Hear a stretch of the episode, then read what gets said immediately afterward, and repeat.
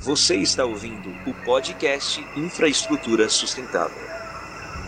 O mais recente relatório do Painel Intergovernamental de Mudanças Climáticas, IPCC, divulgado na semana passada, deixou muito clara a interferência humana no aquecimento global e deu um alerta vermelho para toda a humanidade. Temos muito o que fazer e pouco tempo para agir. Mas será que os tomadores de decisão, públicos e privados, estão prontos para fazer o que precisa ser feito? Salve amigos, eu sou Sérgio Guimarães e é um prazer estar com vocês em mais um episódio do nosso podcast Infraestrutura Sustentável. Hoje vamos falar do mais recente relatório do IPCC, mais precisamente sobre o que podemos fazer para que a temperatura não suba além de um grau e meio, um dos objetivos do Acordo de Paris. Se alguém ainda tinha alguma dúvida do quanto drásticas são as mudanças necessárias na nossa economia e na nossa sociedade, na nossa vida, agora não tem mais. É isso que nos diz esse relatório do IPCC. E para conversar sobre esse assunto, nós vamos, nosso convidado de hoje é o professor Ricardo Abramovay, professor sênior do Programa de Ciência Ambiental da Universidade de São Paulo, da USP, e autor de vários livros sobre o tema e sobre a economia verde. Professor Ricardo, amigo Ricardo Abramovay, seja bem-vindo. Muito obrigado, Sérgio. Um prazer, uma honra participar do teu programa. É, em primeiro lugar, peço para você se apresentar, o que, é que você tem feito mais recentemente, para que nossos ouvintes possam é, te conhecer melhor. Bem, eu sou professor do, da, da, Universidade de São Paulo, eu fiz toda a minha carreira na faculdade de Economia e os meus temas fundamentais de pesquisa, eu comecei minha vida é, profissional acadêmica trabalhando sobre agricultura. E como tantas outras pessoas que trabalham e trabalharam com agricultura, como a agricultura é o, digamos assim, o setor que mais põe uh, em evidência o, o, tema fundamental da relação entre sociedade e natureza, muitos dos agraristas e dos ruralistas dos anos 70 e dos anos 80 foram se uh, foram migrando para temas de natureza socioambiental. Isso não é só no Brasil, isso é na América Latina toda e no fundo no mundo, ao menos no mundo ocidental que eu conheço um pouco melhor, uh, e mais recentemente eu por uma série de circunstâncias acabei trabalhando sobre a Amazônia. O livro Amazônia por uma economia da natureza ele foi escrito para integrar um processo de litigância climática que um conjunto de sete organizações não governamentais estava movendo contra o governo brasileiro, na época ainda do governo Temer. Mas, com a vitória do fanatismo extremista em 2018, evidentemente as organizações que estavam eh, patrocinando esse processo de litigância climática mudaram de ideia e aí o, o relatório que eu fiz para esse processo acabou se transformando num livro. Com base nesse livro, eh, eu, eh, juntamente com Joyce Ferreira, da Embrapa Amazônia Ocidental, dirigi o capítulo de bioeconomia do Science Panel for the Amazon. E nesse momento eu tenho a imensa honra de estar completando um trabalho sobre infraestrutura na Amazônia, é, para o, o, o, GT Infra, que é que tem o Sérgio como um dos seus pilares. Grato, amigo. É, então, muito bom saber, e eu acho que a gente é, vai, vai ainda ter desdobramentos e trabalhos pela frente, porque sua contribuição nesse processo é fundamental. Né? E eu acho que o, o relatório do IPCC vem colocar aí uma, uma, uma pressão né, por urgência nas ações que precisam ser tomadas. Né? E no seu artigo, é, na coluna do UOL, é, publicado na semana passada, logo após a divulgação do relatório do IPCC, você diz que uma das mais importantes e promissoras conclusões do relatório é que ainda existe uma estreita janela de oportunidade para que a temperatura não suba além de um grau e meio até o final do século. Então, quero te começar com duas perguntas. Que oportunidades são essas? E segunda pergunta, o que os tomadores de decisão mais importantes do mundo precisam fazer para aproveitarem essas oportunidades? Então, essa janela estreita de oportunidades, conforme você vai percorrendo o artigo, ela vai se estreitando ainda mais.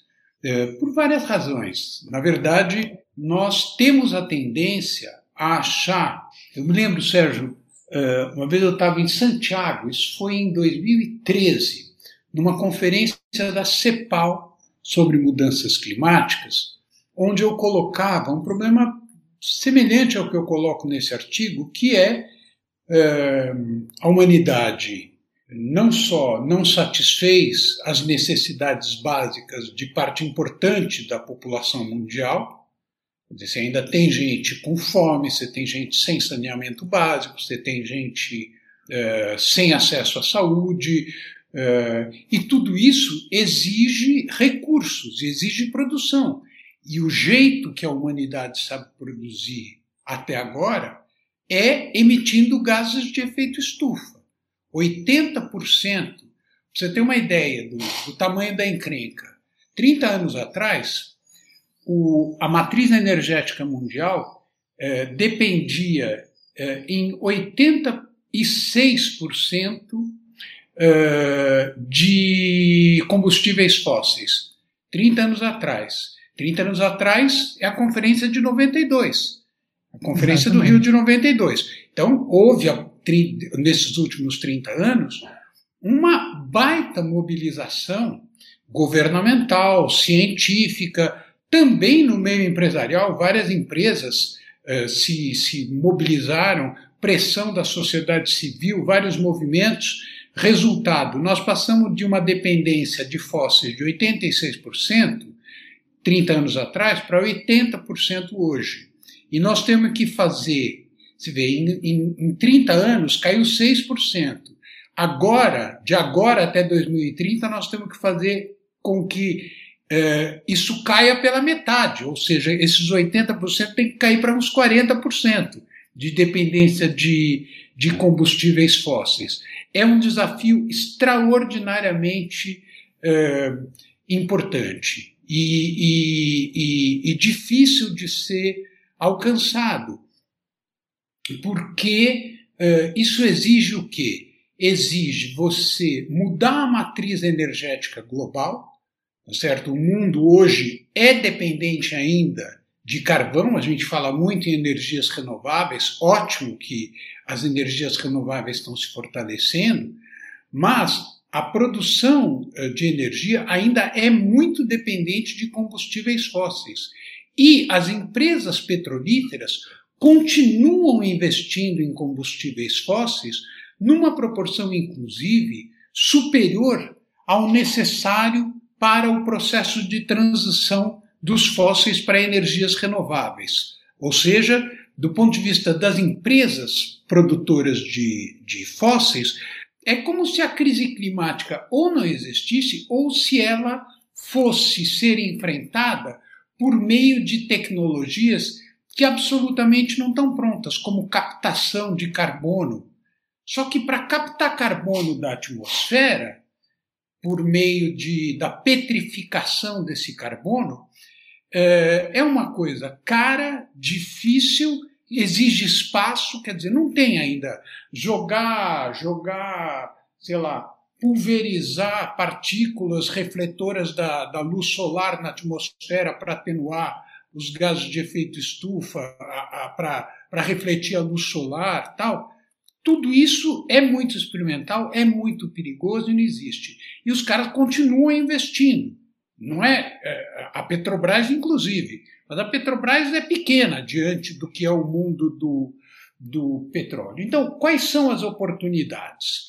As oportunidades estão no fato de que a Europa Ocidental, com o, o Green Deal, os Estados Unidos, na vitória do Biden, com o Green New Deal, mas também a China, a Índia, embora seja um regime autoritário, está caminhando eh, nessa direção, o Japão, o Canadá, todos os, os players, eh, os jogadores mundiais que contam nessa história, estão fazendo um imenso esforço de pesquisa científica e tecnológica para chegar a tecnologias capazes de eh, reduzir as emissões de gases de efeito estufa, a precificação do carbono, ou seja, o fato de você uh, cobrar uma espécie de imposto de, daqueles produtores que só conseguem produzir emitindo gases de efeito estufa.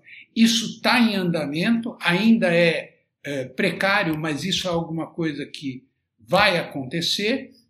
Então, a, a, a, e além disso, fazer essa conversão da economia global para matriz de energia, de transporte, produção de alimentos, etc., em direção à redução de gases de efeito estufa, isso é uma oportunidade também de geração de renda e de criação de empregos, certo? É, é, uma, é uma reviravolta na economia.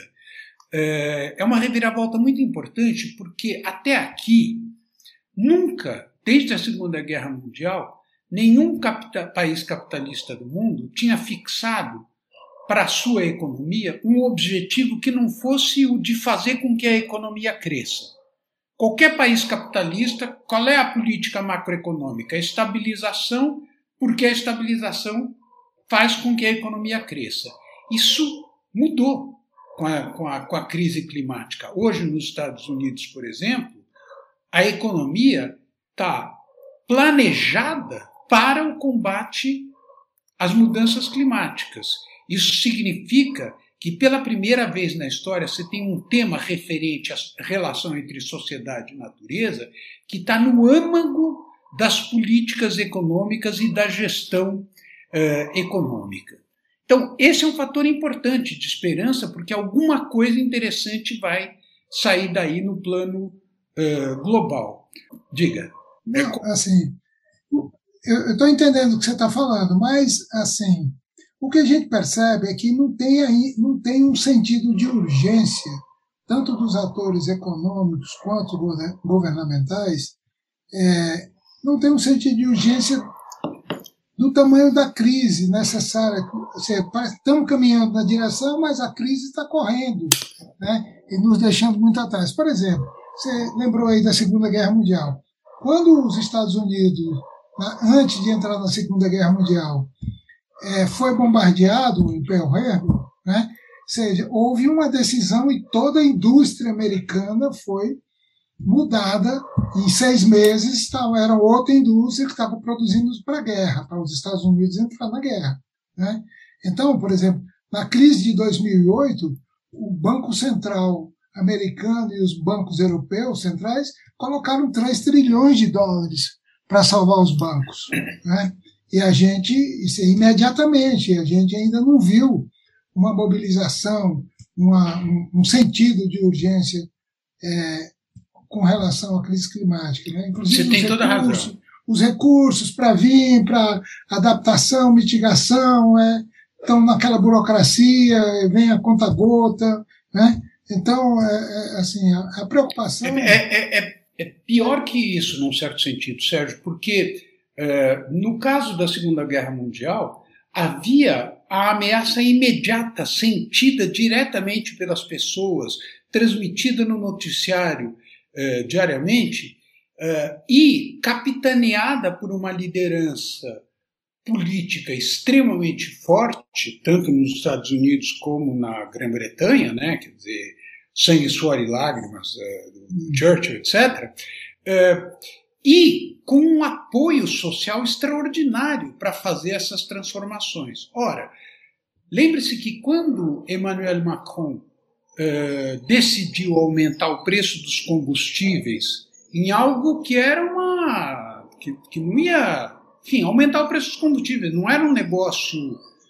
você não pode mais usar seu carro. Era um aumento de preço dos combustíveis. Aí desencadeou o, uh, os coletes amarelos. Toda veio, veio disso. Ou seja, no caso das mudanças climáticas, há um fenômeno psicológico importante, que é o, o, gradualismo. Por mais que a crise climática esteja se acentuando e os eventos climáticos extremos se tornando mais e mais evidentes, eh, há, uma, há uma dissociação entre o que as pessoas veem e recebem como informação a respeito da crise climática e a maneira como elas encaram a organização da sua vida cotidiana em função disso.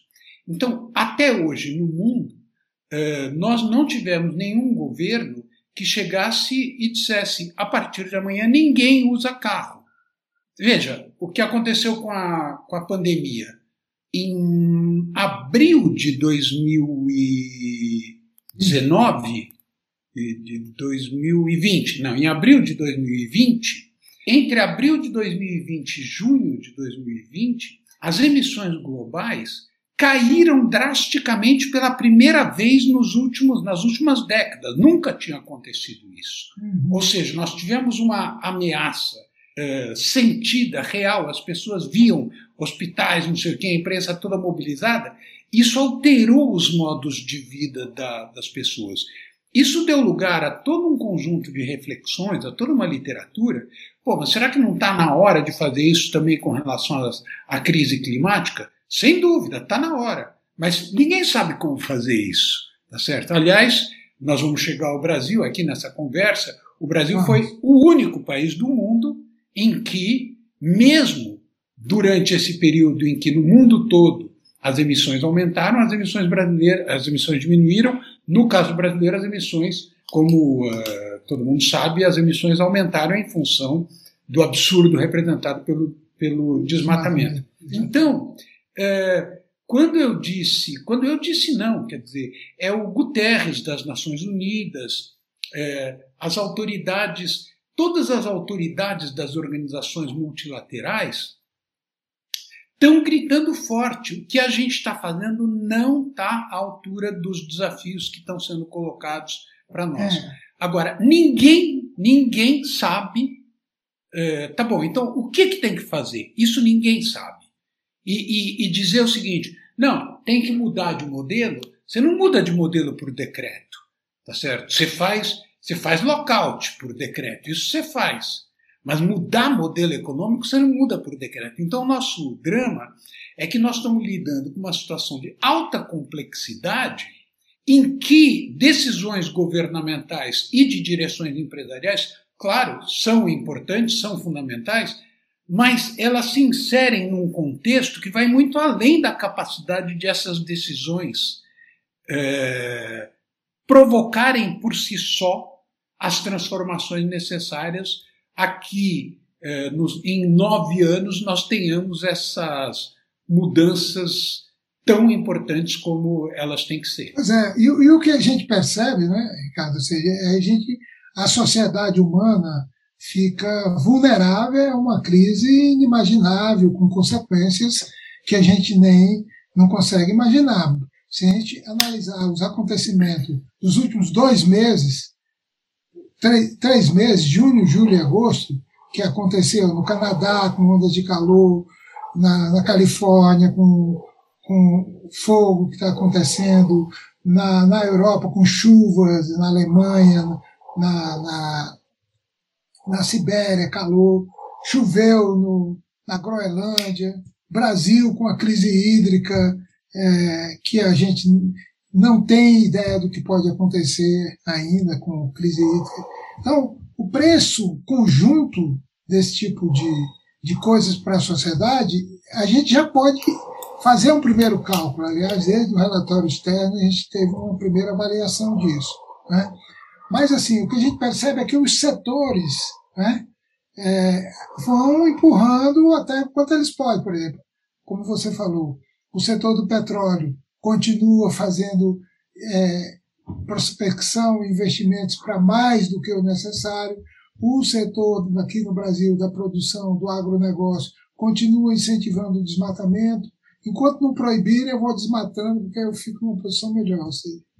Então, yeah, yeah, yeah, é uma eu acho mais grave. Sem falar no governo brasileiro, né, que é um, um capítulo à parte que nós vamos. É, antes da gente entrar no governo brasileiro, uma coisa, uma coisa importante é que nós vamos ter que. Isso é muito importante para a discussão que, que nós vamos. a sociedade brasileira vai ter que fazer para quando o fanatismo fundamental, fundamentalista não tiver mais no, no Palácio do Planalto e na esplanada dos ministérios. O que, que nós queremos da nossa vida econômica? Essa é uma pergunta que até muito recentemente é, soaria como absurda para um economista. Ah, o que a gente quer da nossa vida econômica? A gente quer que a economia cresça porque assim você cria emprego, porque assim você gera impostos, você gera algum tipo de inovação e você abastece a sociedade nos produtos que são demandados. Esse raciocínio não pode mais ser feito. A gente precisa saber para onde a economia tem que crescer e com que meios ela tem, que meios ela tem que usar. E mesmo essa pergunta, que meios ela tem que usar, ela embute um perigo. Ela embute o perigo da expectativa de que dá para você manter a tua vida exatamente como está, desde que haja transformações tecnológicas que permitam que você continue consumindo do jeito que você consumia, só que agora emitindo menos gases de efeito estufa. Os, o, o, com todo o esforço que vem sendo feito nos últimos 30 anos em torno da descarbonização da economia global, o mundo está usando cada vez mais materiais para produzir o que produz e não menos materiais. Claro, nos Estados Unidos, você emite menos do que você emitia antes. Mas você emite menos do que você emitia antes porque você transitou do carvão para o gás. E o gás, que gás? O shale gas, que é o fracking, o fracionamento hidráulico, que é um negócio perigosíssimo, que é uma coisa complicada. Quer dizer, o, o processo de descarbonização da economia global é de imensa complexidade, de imensa dificuldade, oferece aos governos dificuldades políticas 2022 nós vamos ter eleições na França, certo? A extrema-direita está forte e a extrema-direita não quer nem saber dessa história de, de, mudanças climáticas. Aliás, é importante a gente registrar que no momento em que a gente está tendo essa conversa, Sérgio, o governo brasileiro, por meio do vice-presidente da República, está apoiando um seminário levado adiante composto exclusivamente por negacionistas climáticos. É um pouco como se a Universidade de São Paulo eh, propiciasse um congresso de terraplanistas que fosse aberto pelo vice-reitor de pesquisa. Tá certo? Seria uma coisa assim absolutamente inadmissível. É isso que o governo brasileiro está fazendo, é, na Fundação Vilas Boas. Aí, cara, nós estamos aqui já no, o tempo não é brincadeira. Talvez a gente até tenha que fazer um outro, um outro, um segundo capítulo desse nosso podcast para a gente poder conversar mais amplamente desse assunto que, que é um assunto central, né? Porque se a gente não resolver a crise climática, todos os outros aspectos da nossa da vida em sociedade, da nossa economia e da vida em sociedade, é, ficam secundários diante disso. Né? Mas, assim, é, nesse sentido, talvez a gente deixe essa coisa do, do, do governo brasileiro para o próximo episódio, né, porque nós temos aí, estamos chegando na reta final. Mas, assim, focando um pouco mais com relação à infraestrutura, que você andou estudando esses dias e conversando com, com várias pessoas, né?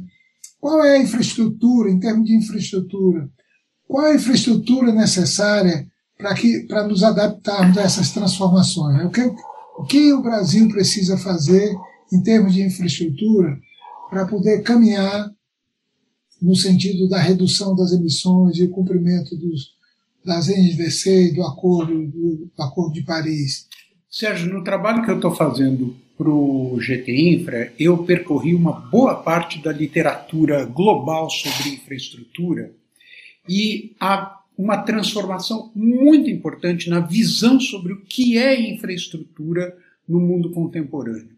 E eu queria sublinhar dois aspectos importantes. O primeiro é a emergência e a, e a, e a, a, a citação frequente pelo Banco Mundial, pelo G20, pelo Banco Interamericano, pela OCDE, eh, etc., da ideia de soluções baseadas na natureza. E a segunda é o fim da era do concreto. Infraestrutura não é mais construir, construir, construir. Infraestrutura é usar de maneira inteligente a natureza para, por meio desse uso inteligente, poder lançar as bases permanentes de satisfação das necessidades humanas.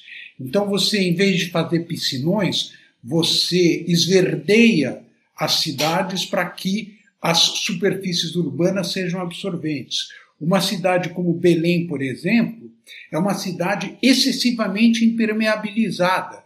Então, os problemas de, de gestão das, das chuvas passa a ser, nesse sentido, é, muito sério. E no que se refere ao fim da era do concreto, o mundo está chegando à conclusão de que infraestrutura não pode consistir em fazer estrada, ponte, aeroporto, etc., por mais importante que isso seja. A infraestrutura tem que ser fundamentalmente um serviço para as pessoas. Quer dizer, você tem que pensar a infraestrutura a partir dos serviços que a infraestrutura gera. E essas duas ideias, o que os textos das consultorias e dos bancos multilaterais mostram, é que essas duas ideias, o fim da era do concreto, um novo planejamento para a infraestrutura baseado em soluções eh, naturais, soluções baseadas na, na natureza, elas se incorporam de maneira muito lenta e muito difícil na mentalidade dos administradores e dos engenheiros. Os cursos de engenharia não ensinam soluções baseadas na natureza. Então, quando, quando você pega a, a burocracia empresarial e estatal e fala em infraestrutura, a primeira coisa que vem ao espírito são megaprojetos. Ora, o que nós mais precisamos, sobretudo falando de Amazônia, são projetos que vão ser dispersos, que vão ser eh, localizados em diferentes áreas, mas que precisam se apoiar sobre conhecimentos muito sofisticados e muito avançados para satisfazer as necessidades da população em energia, em mobilidade, em saúde, etc. Felizmente, há organizações que estão levando isso adiante, mas ainda é algo bastante marginal, sobretudo eh, na Amazônia. E eh, as infraestruturas implantadas pelo setor empresarial também são muito preocupantes, porque são infraestruturas. É, tem um elemento interessante que, na hora de financiar a infraestrutura, o financiador é, acredita naquele tipo de infraestrutura com, a qual, com o qual ele está acostumado a lidar, que são as infraestruturas convencionais.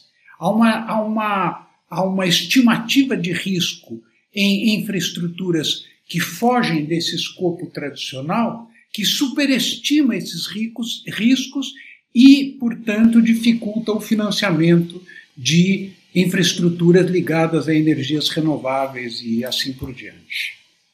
Muito bom, Ricardo. Nós estamos aqui no finalzinho, finalzinho. Eu vou ver como é que a gente vai fazer para que a gente possa. É, porque você trouxe um, um, um conjunto de assuntos agora que são assim, fundamentais, que são esses novos conceitos de infraestrutura. A infraestrutura baseada na natureza e a própria natureza como infraestrutura.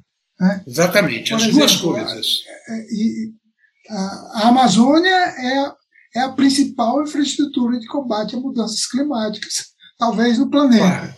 Né? Isso. Então, ela é uma infraestrutura. Então, a gente tem que considerar isso como infraestrutura, os serviços que elas que ela presta, etc. Né? Então, acho que isso abre é, um, um, espaço para a gente ter um, um segundo momento para continuar conversando a respeito desse tema.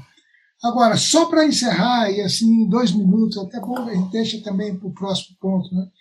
É, esse jogo climático, né, o Brasil é considerado um dos grandes jogadores, né? mas como o país está se colocando diante dessa crise e das, das necessárias e urgentes soluções? Eu peço que você faça uma resposta, uma primeira resposta, porque no próximo, no próximo episódio nós vamos trabalhar mais esse tema, esses dois temas da infraestrutura com base baseada na natureza, o nosso conceito de infraestrutura e o que está sendo feito no Brasil. Aí eu estou falando do governo, falei agora, mas vamos falar também de outros atores, como setores, setor empresarial, sociedade e, e, e etc., organizações, mundo científico. Né?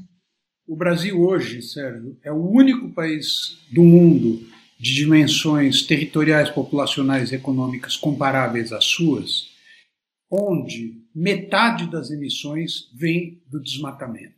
Nem a Indonésia tem isso. Isso tem uma repercussão, do ponto de vista geopolítico, muito séria.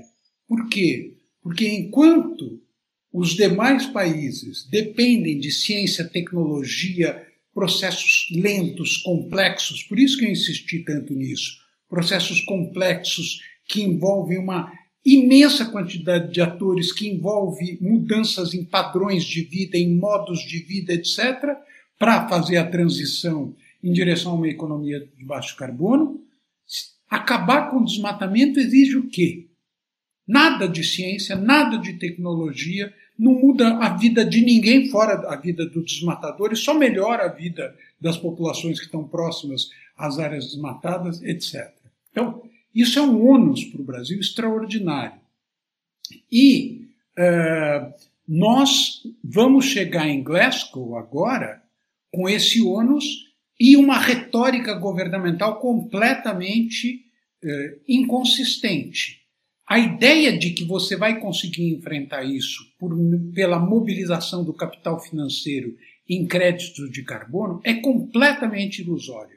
Você não vai acabar com os incêndios, com o desmatamento, com a violência na Amazônia, se você não tiver um governo comprometido com a civilização, com a democracia e com o respeito ao conjunto da humanidade, que é o que tem que ter quem responde, quem é detentor do, de uma parte tão importante do território da Amazônia. Então, Ricardo, vamos ficar por aqui hoje, porque a gente abriu aí algumas algumas possibilidades muito interessantes de a gente continuar nesse tema, que é um tema estrutural para a vida dos países, né, do Brasil, inclusive.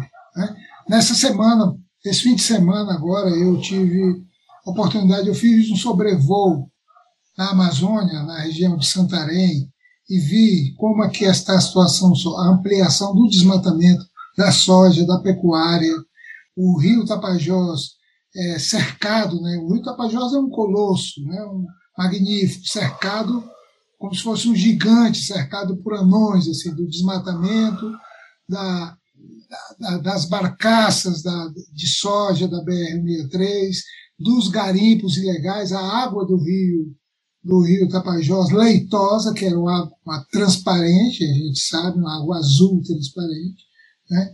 e e está essa situação lá, muito, muito triste da gente ver. E muito triste também a incompreensão e a falta de visão dos atores tomadores de decisão, tanto público quanto alguns privados, né, que continuam nessa situação. Vamos deixar, Ricardo, esse, esse tema em suspenso para que na, na, na próxima semana a gente possa dar continuidade a ele e fazer assim um, um podcast em dois episódios para a gente tratar desse tema da crise climática e das possíveis soluções que precisam ser feitas com urgência. Tá bom, amigo? Tá ótimo, Sérgio. Privilégio poder falar com você e, se, se for possível, vamos continuar assim, claro. Tá bom. Obrigado. O privilégio é nosso de poder te ouvir. Sempre, é, acho que é o mal de professor, sempre que você fala, eu, tô, eu tenho uma sensação que eu tô, que eu estou dentro de uma sala de aula aprendendo muito. Eu sempre aprendo. tá bom? Grato, tá amigo. Nos, nos falamos, muito bom. Tenho certeza que os ouvintes vão gostar e vão pedir, pedir mais nesse, nesse, nesse tema. Né? Então, te agradeço a atenção e, a, e vamos seguir. Amigos, Legal. nós hoje a gente fica por aqui. Você pode enviar sugestões de tema para o nosso podcast pelas nossas redes sociais. Até a próxima, todos. Fiquemos com Deus. Este é um podcast que foi produzido pela agência O Mundo que Queremos, pelo GT Infraestrutura.